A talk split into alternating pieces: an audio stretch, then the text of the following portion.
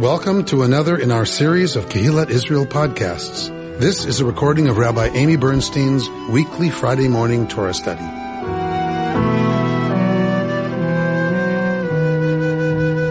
We are joining together uh, in Parshat Kitetse this morning in the book of Deuteronomy.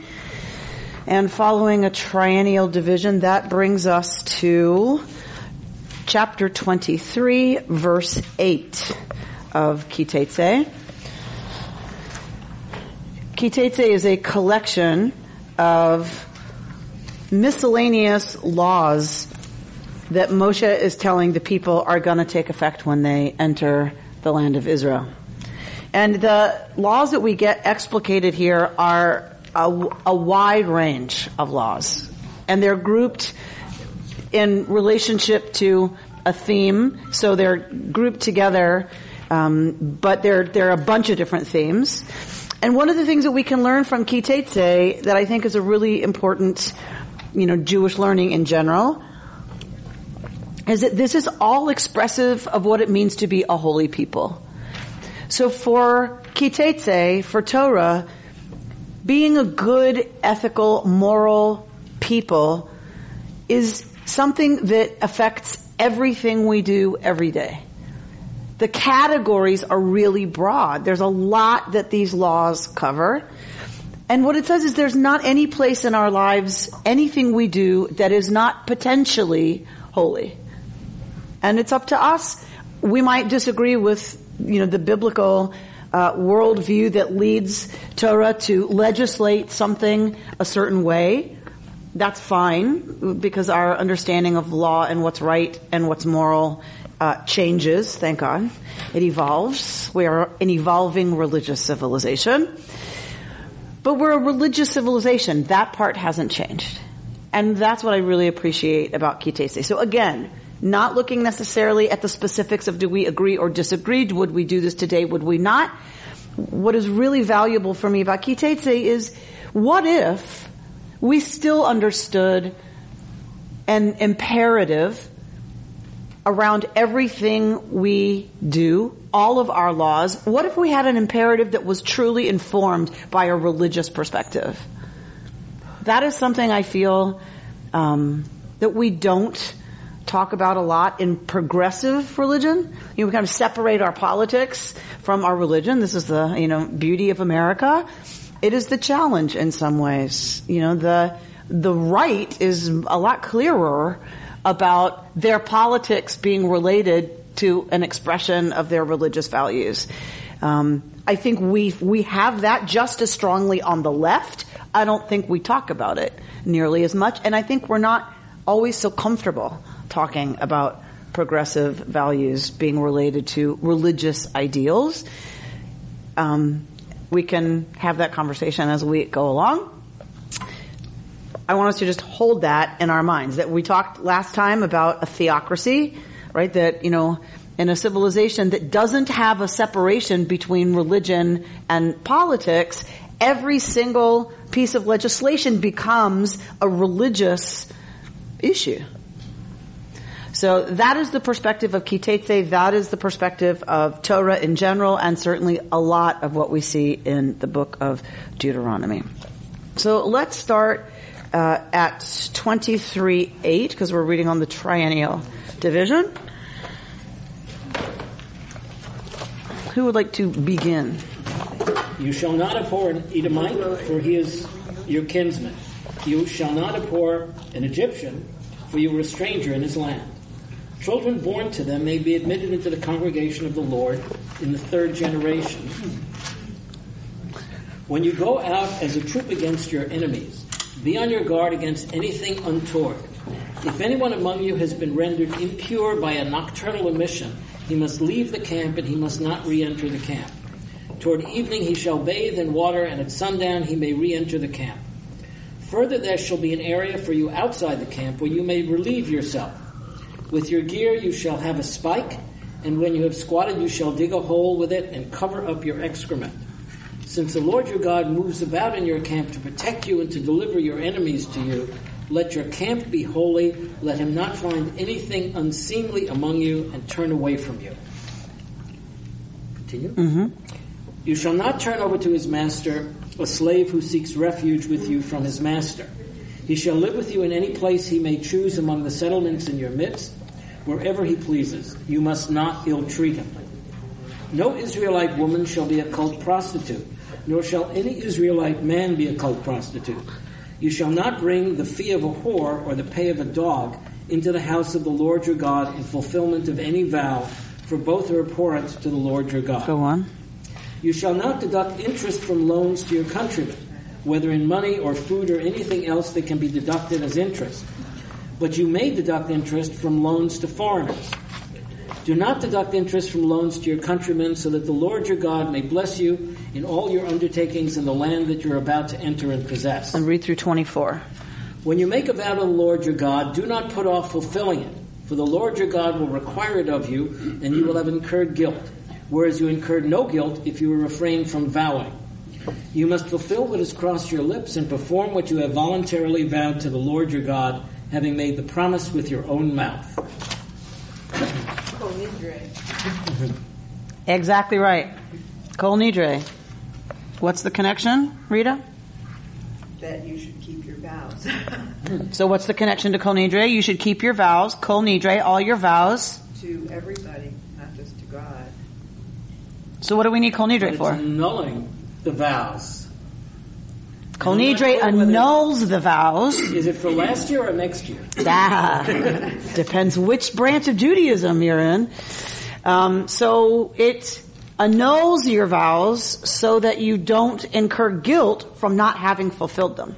Because, as we see, Judaism takes very seriously when you swear to do something. When you make a vow, you have to fulfill it or it's a pretty serious infraction. At least until next Yom Kippur. So, so Torah recommends, as you saw at that last verse, don't swear. That's the simplest way to take care of it. So, you know, any, you know, you talk to a traditional observant person about a meeting next Thursday. What do they say? I'll be there. One, one style is God willing. Another one is, Bezrat Hashem. Bez, that's God, that's Bezrat Hashem with the help of God. The other one is, Bli Neder. Without Without a vow. without a vow, without swearing, without promising. Because if I say I'll be there next Thursday, that is in fact kind of a promise.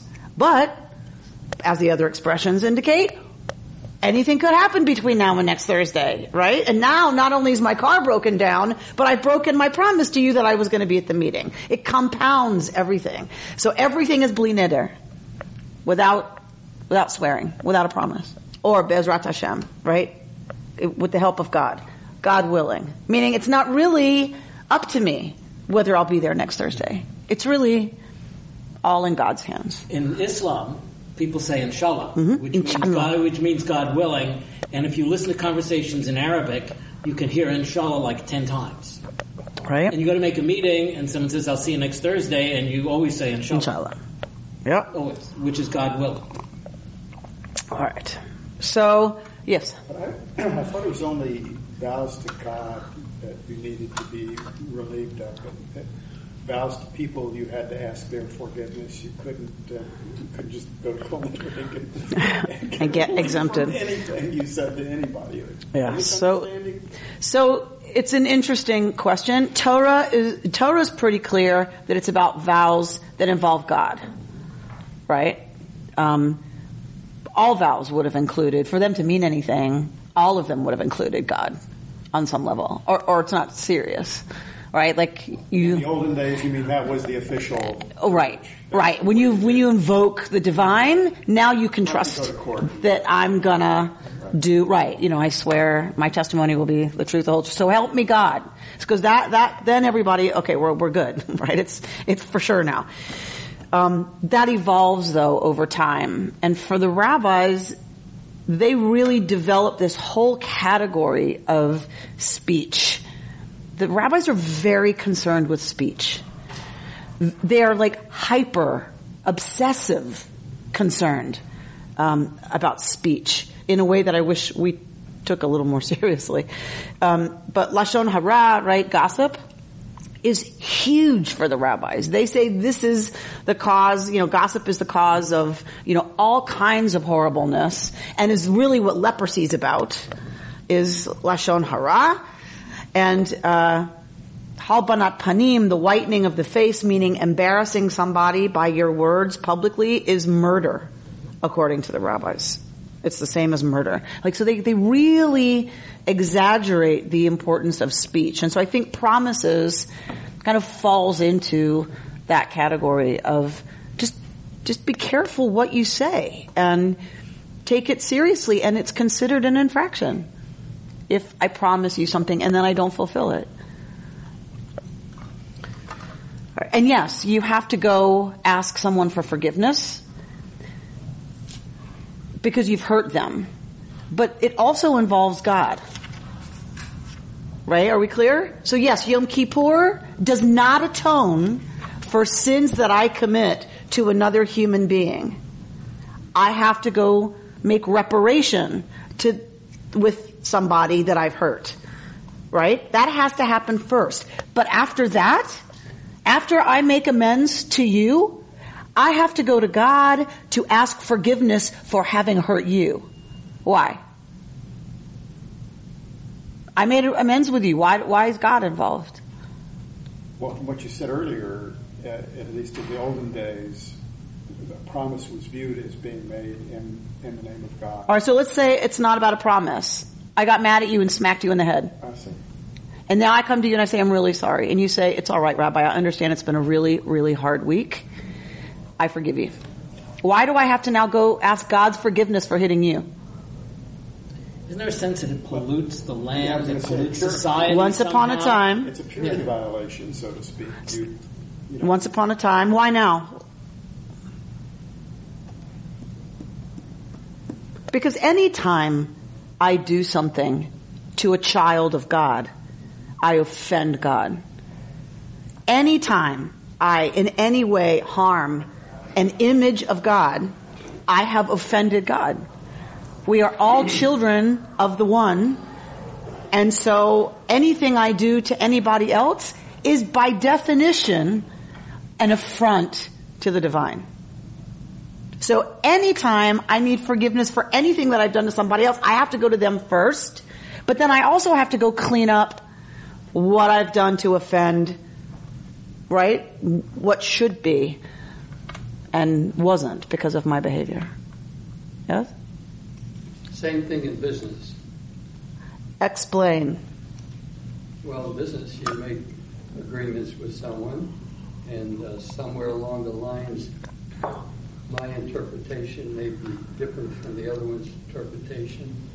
But uh, to deceive people uh, or put or, or create defective products to make a buck, uh, that's that's against our principles. And um, if you have a disagreement, okay, you argue, if you want to split the difference, you get on with your life. But it's very important to keep your agreements, uh, verbally or written. All right. If, So if you have to take a hit sometime, okay, you make it good, and uh, you get on. All right.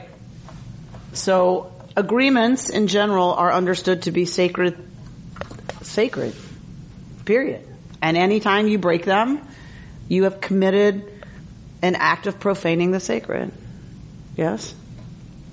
And so,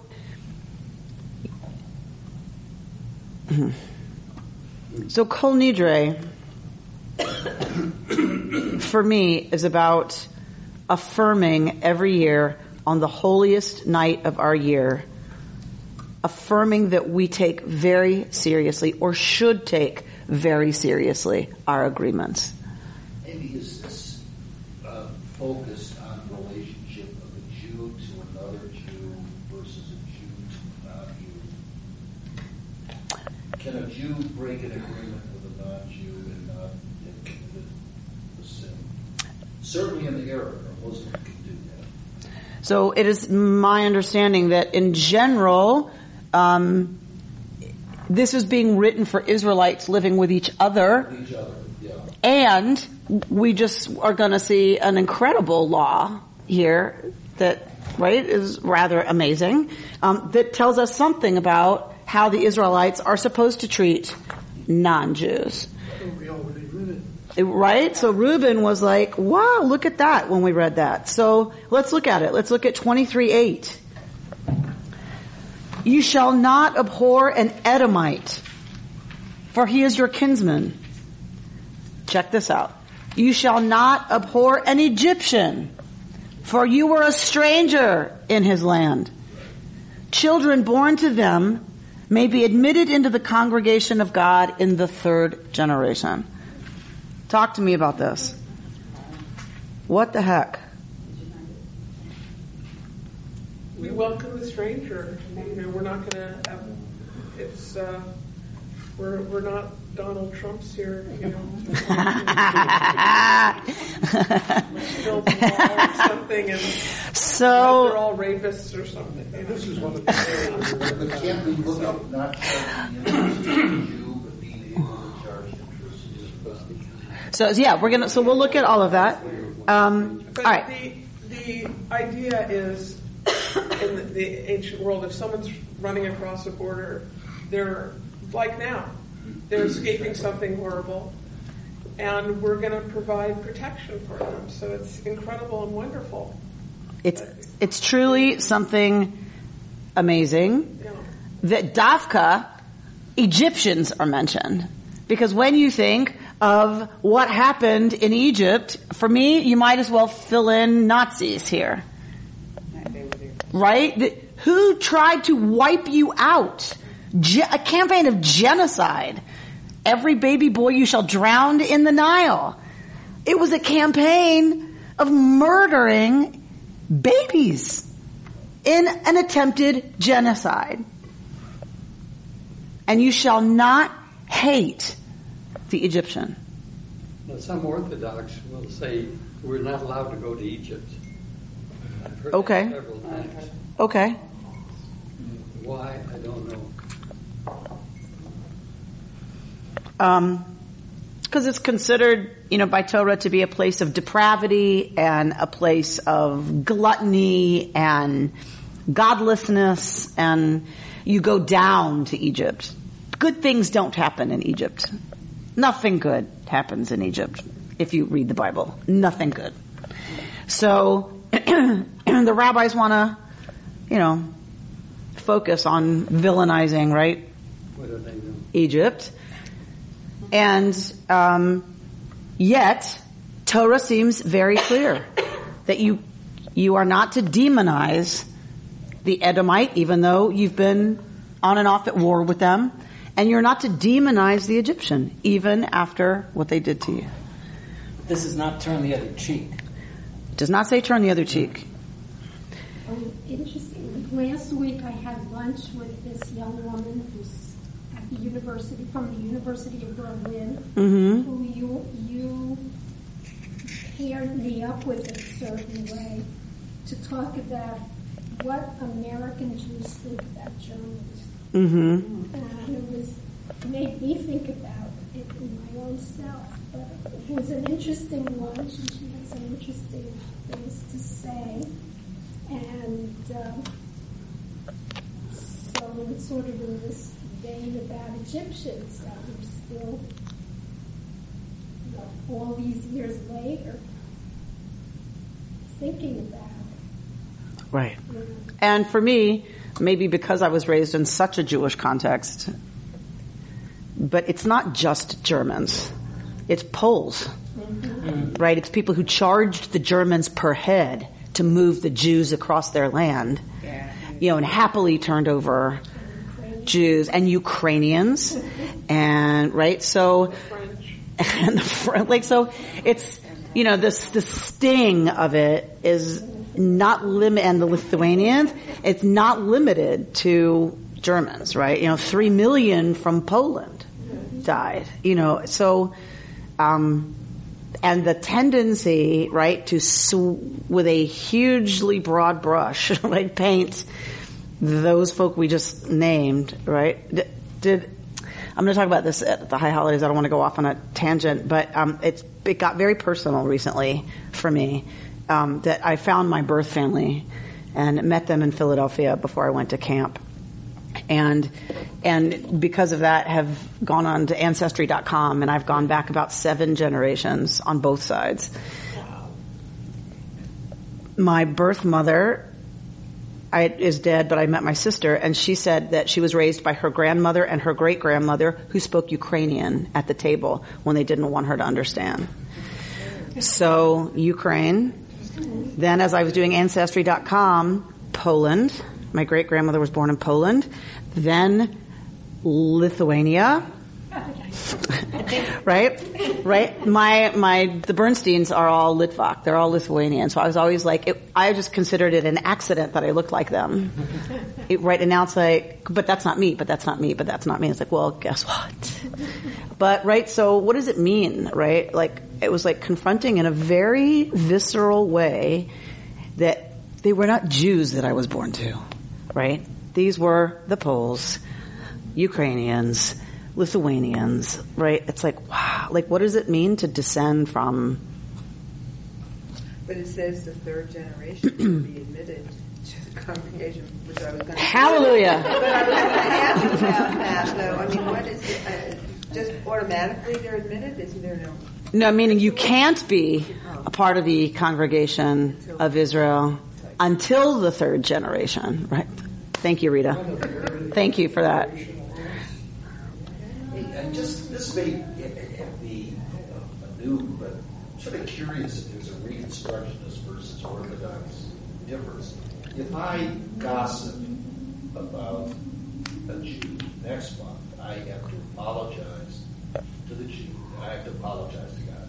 That's correct. If I gossip about the non-Jew, I probably should apologize as a good person, which I'm commanded to be, but I don't know that I have to apologize to God. Yeah, you do. I do. Yeah. It doesn't matter who, who you gossip about. You've gossiped.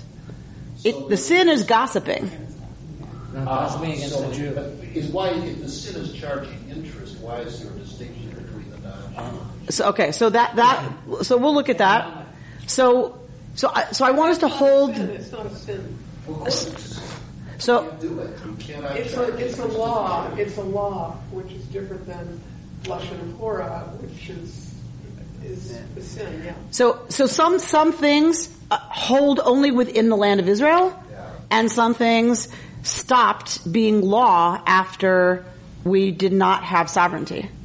But, but we'll go there. So, um, I want us to hold this though, because I'm going to come back to it. Jonathan Sacks, I'm going to come back to this whole idea, which is why I brought up like my origin, right? So, because there is this kind of like, ugh, you right, you know, we think Germany, you know, Eastern Europe, and it's like, ugh, right? So let's let's hold that, and we'll come back to that and as we go a little bit further into these laws to get at at some of what David's talking about. So when you go out against your enemy, so even when you are in dire, desperate circumstances like war, do not forget that you are a holy people. So behave, including sanitary things, behave in a way that preserves your dignity as a human community. You are not animals. And let us always, even when it's easy to get distracted by issues of life and death, as in a situation of war, do not compromise, is what I hear Torah saying. Do not compromise your humanity. And behave even in a military camp as if God walks among you because God walks among you. Not easy to do. Not easy to do. It's an interesting phrase here on uh, 15. It's translated here. Since the Lord your God moves about in your camp to protect you and to deliver you. There's a real sense, I mean, it's, it's a physical image Right. of always the presence of God in everything you do, Yes. even in war. Yes. You shall not turn over to his master a slave who seeks refuge with you from his master. He shall live with you in any place he may choose among the settlements in your midst, wherever he pleases. You must not ill-treat him. This, you would have no reason to know this. This is remarkable.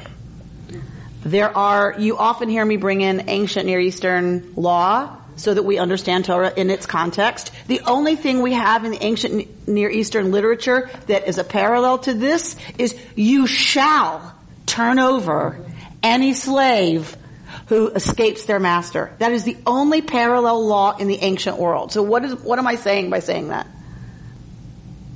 We're incredible. Opposite. Totally contradicts the culture and the laws of the time and the, the neighborhood. Does that mean, maybe the one thing I want to take away from this, is, is a non-Jew also created in the image? Hundred percent. So therefore, what, why so many distinctions? So a U.S. citizen has access to Medicare. An immigrant who, are they naturalized? Do they have a green card? Are they a permanent resident? Are they on the pat, right? So we still do this. Yeah. This is a law for citizens. So it's outlining, right, the different status possibilities of who's living in, in ancient Israel. So if it's telling us a slave, and, and for lots of reasons that we don't need to go into a lot, but the, grammatically it seems that this means a slave who comes over your border from another country. And if you're looking at this as a law, is this a concept of separation of church and state? There is no separation of church and state in the ancient world. None. But is there here, are we creating? No. here? No. We're not. No. There's no separation of church and state in ancient Israel. God's law is, and it applies to civil things because there is no difference between civil and religious. This is also saying the slave is not property, because elsewhere here it says that if you find property that belongs to somebody else, you have to like return it to keep it for a year, return it to them. Here, it's the exact opposite. Interesting. So, Dafka, again, Yeah. opposite, you know, what property laws would be. So, th- th- we are the only culture that we know of, the ancient Israelites, to have a mandate to protect a fugitive foreign slave who has escaped. The assumption is, as Pam said, if they're escaping and they're coming over your border, whatever they were experiencing had to be pretty bad. Life was pretty dangerous on a good day in the ancient world. A fugitive slave is toast if they're found. So they're desperate. And Torah seems very clear. You may not extradite them. They will find sanctuary and they may live wherever they want. And this is addressed to the entire Israelite population. You don't get to pick whether or not they sleep on your beach. So as a child growing up in the South, as you were, in the Jewish community, community that you were in, Mm-hmm. and having a history of that Jewish community, how, how was this dealt with, slavery issue? Um, slavery in my Jewish world, Yeah. what we were very proud as Southern Jews that we stood on the right side of that issue. That we marched. Heschel marched with King. And so Southern Jews were very proud of the fact that early on Jews supported the civil rights movement and were very active in the civil rights movement. And, and what about before, during Civil War? You had Jewish slave owners and you had Jews fighting for slaves to be freed.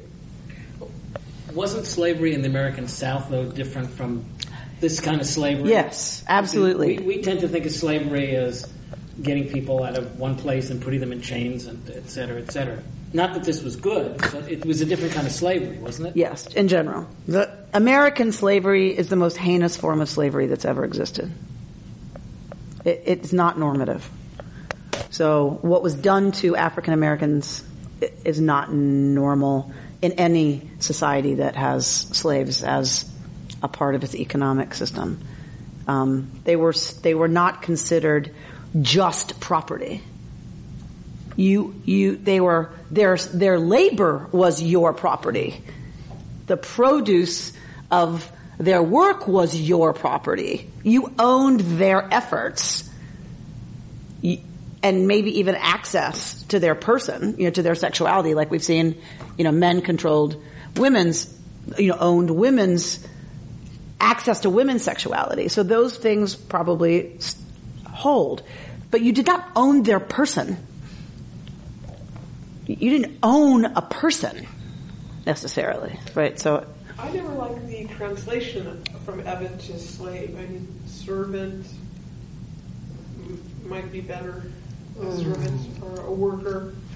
Except- with the American experience of slave. I mean, they did have rights that our American slaves did not have. So, yeah, I, I would I know, it's- servant or worker is a But the, the challenge with worker is that it's voluntary often. And so I think th- maintaining the translation to slave, the, the benefit of it is that it, it evokes what happens to one when one is desperate and does not have options. That's why the laws are so important. Mm-hmm. It- workers, yes, we should all have laws protecting workers' rights. Absolutely. But when you start talking slavery, you're talking, I don't have any options. And so it's even more important to me that we have laws protecting slaves. Even more than workers. I, I, I don't know. Just I, I feel like we did not have slaves. We did. We did. Here in America? We did. No, no, we I- owned their children.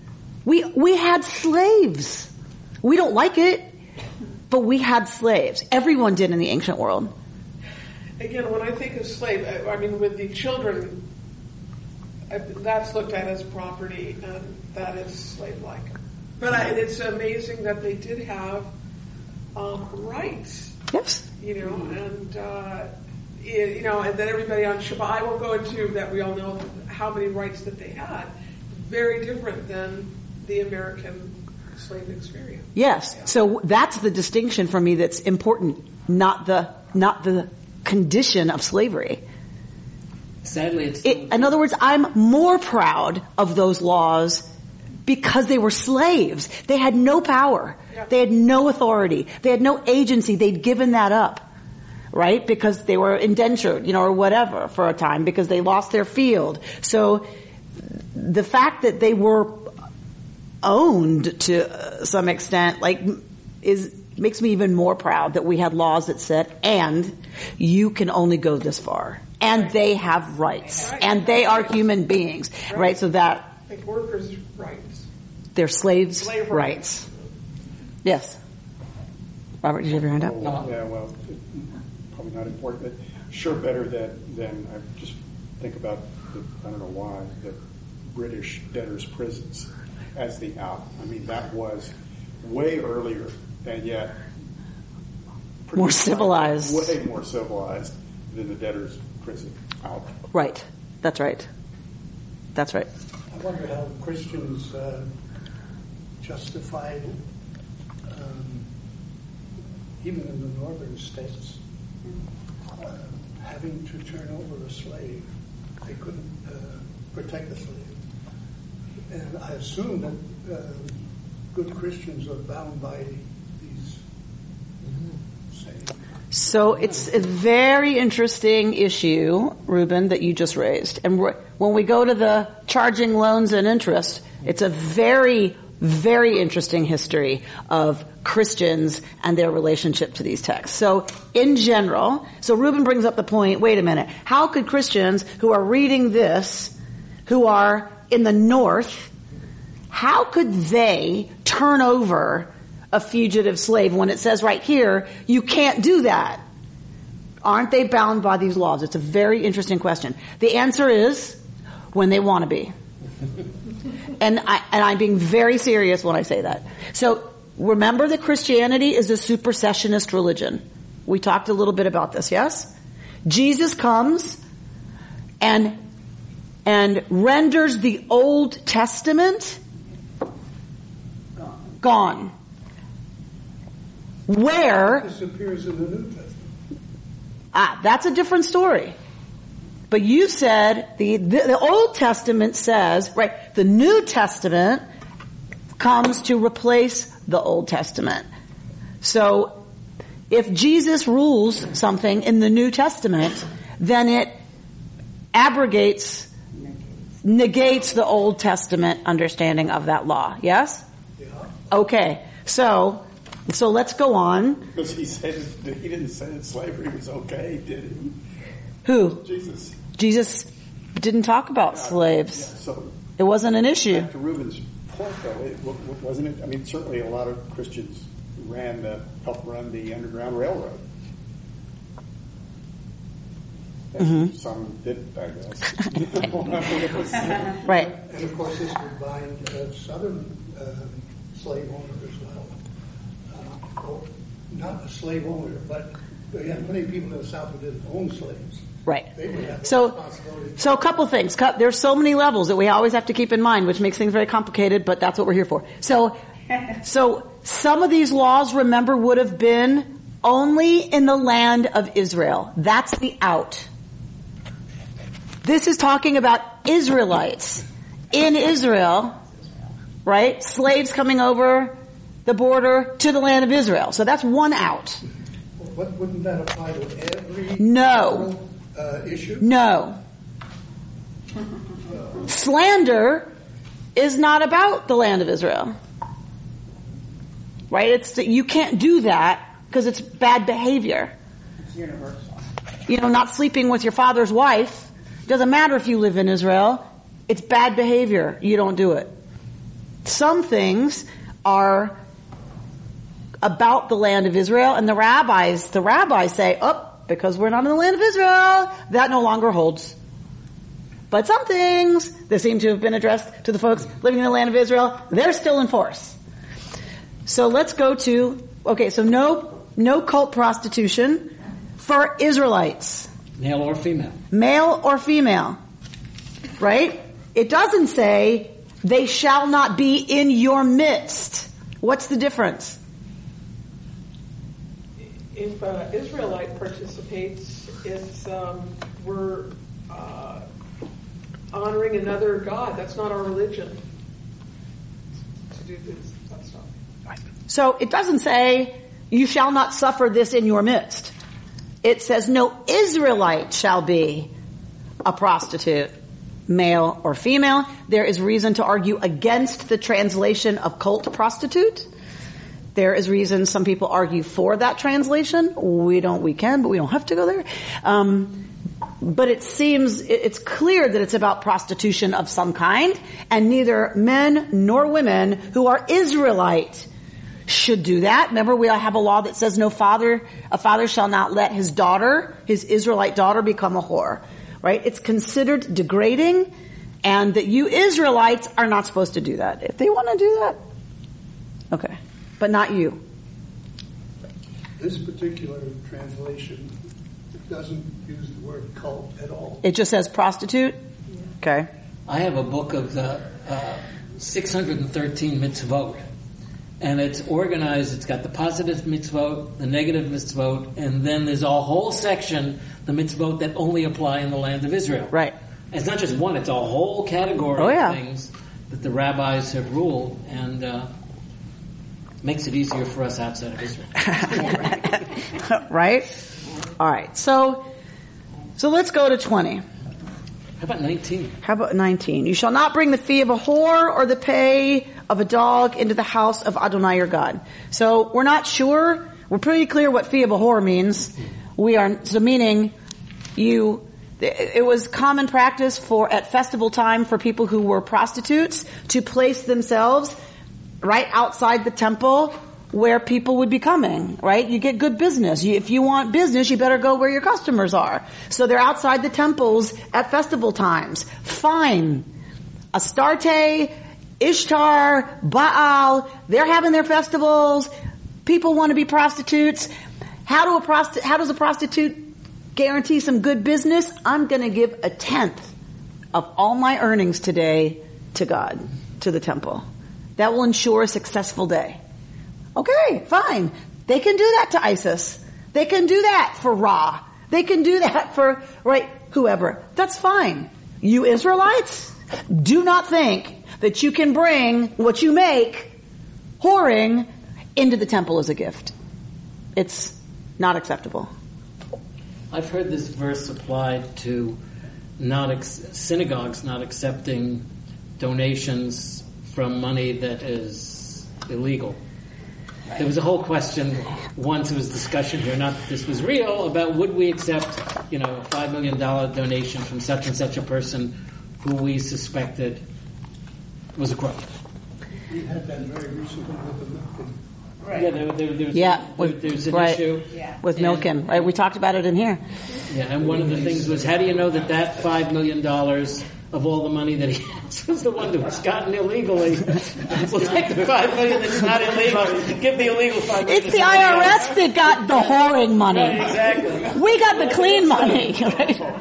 Right? It's a really serious, it's always been a really serious issue, right? And it's a real, real issue. Uh, and I think particularly in politics right now, right? You know, just kind of where candidates' money comes from is becoming a just scandalous it's just scandalous. The corruption in our system related to money and politics and uh, the filth of it is just everywhere. And, and it's just even more so when you see the Trump talking. So, um, all right. So, Citizens United. You shall not deduct interest from loans to your countrymen, whether in money or food or anything else that can be deducted as interest, but you may deduct interest from loans to foreigners. So this could sound like you're taking advantage of foreigners in a way that you wouldn't of Israelites. However, if we understand it in its context, the ancient Israelite economy was agrarian. In an agrarian society, money is not central to the system. There isn't a lot of small business startups that need loans. That's later. When this is written, mostly you're dealing with agricultural surplus, right? As your, um, exactly, right? So the idea, the idea of lending, so if money's not central to the system, when does lending happen? Seeds or And what does that imply? If I'm lending seed or lending so people can buy seed, what does that imply about their situation? they're in desperate. They're close to starvation. In an agrarian society, if you're lending someone money, it's because they need to buy seed because they have no surplus. Their crop failed. And if their crop failed, Torah seems to be saying you do not get to profit off of someone's crop failing. Now, if an Egyptian spice baron wants a loan to buy some more camels to expand their spice trade, that's one thing. You can, you can risk your capital and lend that Egyptian money and make money off of the money you lent them. Fine. But if an Israelite is borrowing, it's generally assumed it's because they are destitute and close to losing everything. Right? Because I, would look at this much differently. Uh, If everybody that is created in the image of God, born an Israelite, then as a practical matter, we are distinguishing ourselves by our actions towards each other. But the foreigners are fine. This is business. There's no team to it. They have to assume that they're money grubbers and other people are starving. This is just how we'll do business, and we're distinguishing Israelites from non-Israelites, and that- that's about it. But that's normal. People distinguish how they treat their family, how they treat people who live in the same country. We, we do it in so many different ways, That's right. and there's nothing. But I mean, the if, same as kashrut. We are we are separating ourselves from the foreign. So, I, yes and no, but we're laying a level of image of godness that is not here. It's not that the foreigner's not created in the image of God, so therefore you can charge them interest. It's, I'm, I'm not articulating this very well. Eh, the stress goes the other way. That it's not nice if your countryman has fallen on hard times. It's not, you, you're not a decent people if you capitalize on their misfortune. Don't, doesn't that lead you down the trap of the Israelite who is very wealthy? And you, why, why does every Israelite have to be assumed to be impoverished in order to make this work? Be, because money was not the means of exchange. It's not only money. I can pay you in cows. I can pay you in grain. Interest is interest. It's kind. Right. So what I think what I'm saying is that it wasn't co- it wasn't common t- to lend and borrow. It was something that was done when one was desperate. And Torah's law is you can't, you shouldn't capitalize on your Israelites, your fellow Israelites' misfortune. But if you were writing this, wouldn't you have said, but if Israelite A is wealthy and not in need, and Israelite B is a venture capitalist, and Israelite B wants to borrow money from Israelite A, fine. Okay, so those of us who are exposed to venture capitalism being in the norm, yes, I would have written that. It wasn't normative.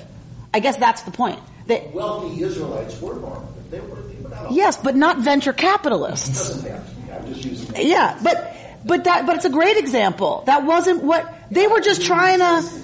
So wealthy Israelites always, you know, had different privileges, and of course, but they shouldn't they shouldn't capitalize on the fact that another Israelite is so desperate that they need to borrow money. It's assumed they're desperate. That's the assumption you're not making. Torah, right? Torah makes the assumption. Not everybody's poor. I'm not assuming that they're not poor. Torah's assuming if you're borrowing, you are poor. You're not opening a shopping mall. You're not Caruso. That didn't happen is what Torah is saying, normative. If you're borrowing, you are desperate. All right, Robert?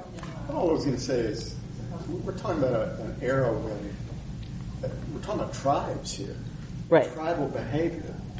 This just strikes me as uh, just saying, "Hey, you're a member of the tribe. You, you've got to take care of each other, not take advantage Yeah, of each other. that makes more if you're in the tribe, That's what it says. Okay, That's to what me, it says. that's what it says. That's That's what that it is what I, mean. That's So the environment it's a question of poverty versus not poverty, we are Israelites. We're different from the non-Israelites, and our custom is we don't charge interest to Israelites. It doesn't make a statement. We don't charge. Well, the interest. Israelites Rich weren't Israelites the, the Israelites weren't the only tribe, but they were a tribe. They were a tribe. All right, so I'm, I'm reading my notes that say non-legal passages consistently regard the taking of interest from one's countrymen as wrong, without differentiating between solvent and poor borrowers. And it is unlikely that exacting interest from solvent people on the rare occasion when they might borrow was ever acceptable. Most likely Exodus and Leviticus specify the poor simply because it was they who normally borrowed. So that's, that's the JPS uh, understanding. So this later becomes church law. So to Reuben's question, the church read itself as the new Israel and took this to mean that they could not charge one another interest. So if you can't charge each other interest because you're Christians, Who's going to be the banker? who's going to lend you money when you're Caruso and you want to put a Bay Theater in the Palisades? The Jews. Because the Jews can charge interest to a Christian and the Christians, right, aren't going to lend to other Christians if they're not going to make any money on their capital. So there were, then there's no lending happening among the Christians. So the Jews lend the money to the Christian who wants to make war against their neighbor and take over their castle. And then what happens when this guy who borrowed money from the Jews loses that war? Oh, yes. Yes. How do you make that debt go away? A pogrom would be really handy right about now. Or just plain They use Christian babies' blood in making matzah. Let's go kill those baby killers. Right? This is exactly how a lot of anti-Semitism spreads in feudal Europe, you know, and in under Christian rule throughout Europe. It, it, and this is how all of those stereotypes, right, of the Jew being the money grubbing Jew, right? Because first of all, they had to turn to the Jews for capital if they're not lending to each other.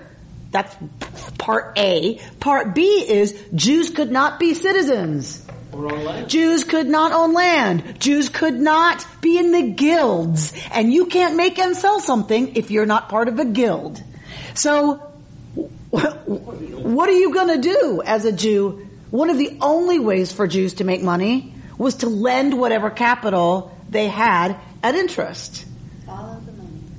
Because that's what they had, right? I can, I can lend and fund things and then charge interest. That's one of the few occupations that was open to Jews.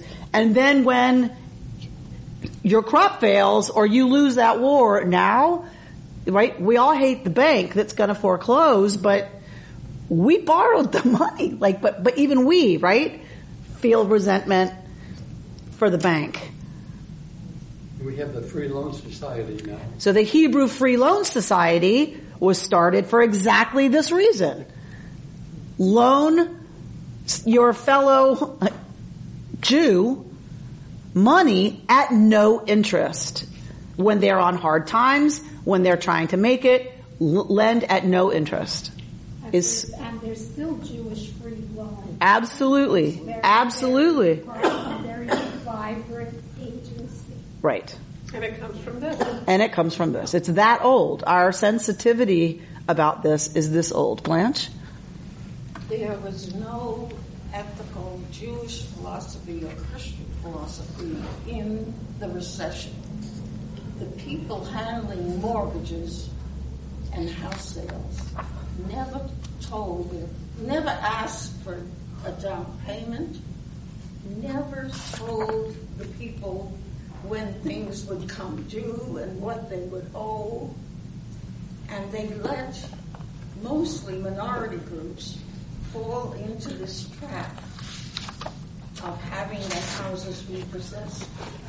And Right. Had this whole mess without anyone paying for it.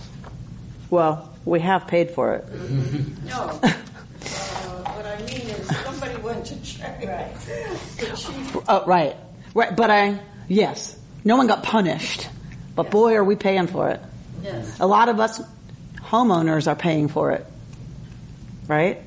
The, ho- the hoops we have to jump through, the kind of rates we have to pay, all of that is related to the banks who now say it was you borrowers who were irresponsible. I had, for my condo that I bought here, I, they tra- they chased down a $210 check from KI and made me defend that it was my money and not, right, because you borrowers are really not able to make payments and that's how this whole thing happened. So now you gotta prove to us that that was salary, that that was reimbursement and not KI giving you money that you don't really have because that's how this whole business happened. Which is like the, it's like, what, what? Right? So banks are now like trying to put the blame on buyers when it's like, really? It was you greedy, lending craziness, people, right? Oh, It's like the rape victim. don't even get me started, right? Victims dressed that way. Just ridiculous. All right. Right? It's just crazy. But because of their greed and knowing they were lending to people who they shouldn't be lending to and the subprime business and all that crap and selling mortgage, oh, and then they're gonna blame us. Oh my gosh. All right. So, This is irrelevant, but uh, in Iceland, they, they have sent people to prison for doing exactly the same things that we're talking about. So they were punished. Nicely. They are being punished. All right. So, um, what time are we at? Quarter up. Oh, okay. Yeah, I had ten thirty. Your watch magically We love Ruben so much. So I'm going to read you a little bit um, to, to this to this point of um, so many acts, you know, being considered sacred. Um, I'm going to read you from one of my favorite books, uh, Rabbi Harold Kushner's book to life. It remains one of my all-time favorites, and anyone I'm studying with for conversion has to read it first. After a lecture I was giving one evening, says Rabbi Kushner, I invited questions from the audience. One woman raised her hand identifying herself as a Jew who tried to be a good and honest person, a helpful neighbor, and a supporter of Israel. But she said she did not live a religious Jewish life. She asked me half seriously, half challengingly, do you really believe that God will like me better if I kept kosher? I told her that I was no authority on whether or why God likes some people better than others, but that that was the wrong question. One didn't live a seriously Jewish life so that God would like you. Maybe that is what we were taught as children, but if so, that is only because children operate on that basis, not because God does. Children strive to do the right thing to win the approval of parents, teachers, and other important people in their lives, including, I suppose, God. If our perception of Judaism is still based on what we were told as children, we may well think in terms of doing things, going to services, keeping kosher, telling the truth in order to please God. But, I told her, if we can outgrow that childhood notion, we will come to understand that living a seriously Jewish life is not a matter of winning God's favor, but of growing as a human being. Is God angry at you if you eat a cheeseburger? I can't believe that God is. But we disappoint God when we regularly reject the opportunity to turn breakfast, lunch, and dinner into religious moments, to raise them from the level of animal sustenance to the level of encounters with our humanity by imposing standards of permitted and forbidden on the foods that we eat. Do I believe that? Do we disappoint God and shortchange ourselves when we only worry about the food we eat nourishing our bodies? When we worry about its calorie count, cholesterol, and artificial ingredients and never worry about choosing food so as to nourish our Jewish souls? That I can and do believe. The question is not how many of the hundreds of mitzvot you choose to follow. The question is whether you are interested in doing what, doing what Jews have always done. Recapturing the feeling of standing at Sinai. Bringing holiness into your life by sanctifying even its ordinary moments, especially its ordinary moments. Over the centuries, ordinary people, people who were not saints, people who were not scholars, managed to do that for God's sake and for the sake of their own souls. To paraphrase a familiar slogan, a soul is a terrible thing to waste. You've been listening to Rabbi Amy Bernstein's Friday morning Torah study from Kehillat Israel in Pacific Palisades, California. For more information, go to our website, www.ourki.org.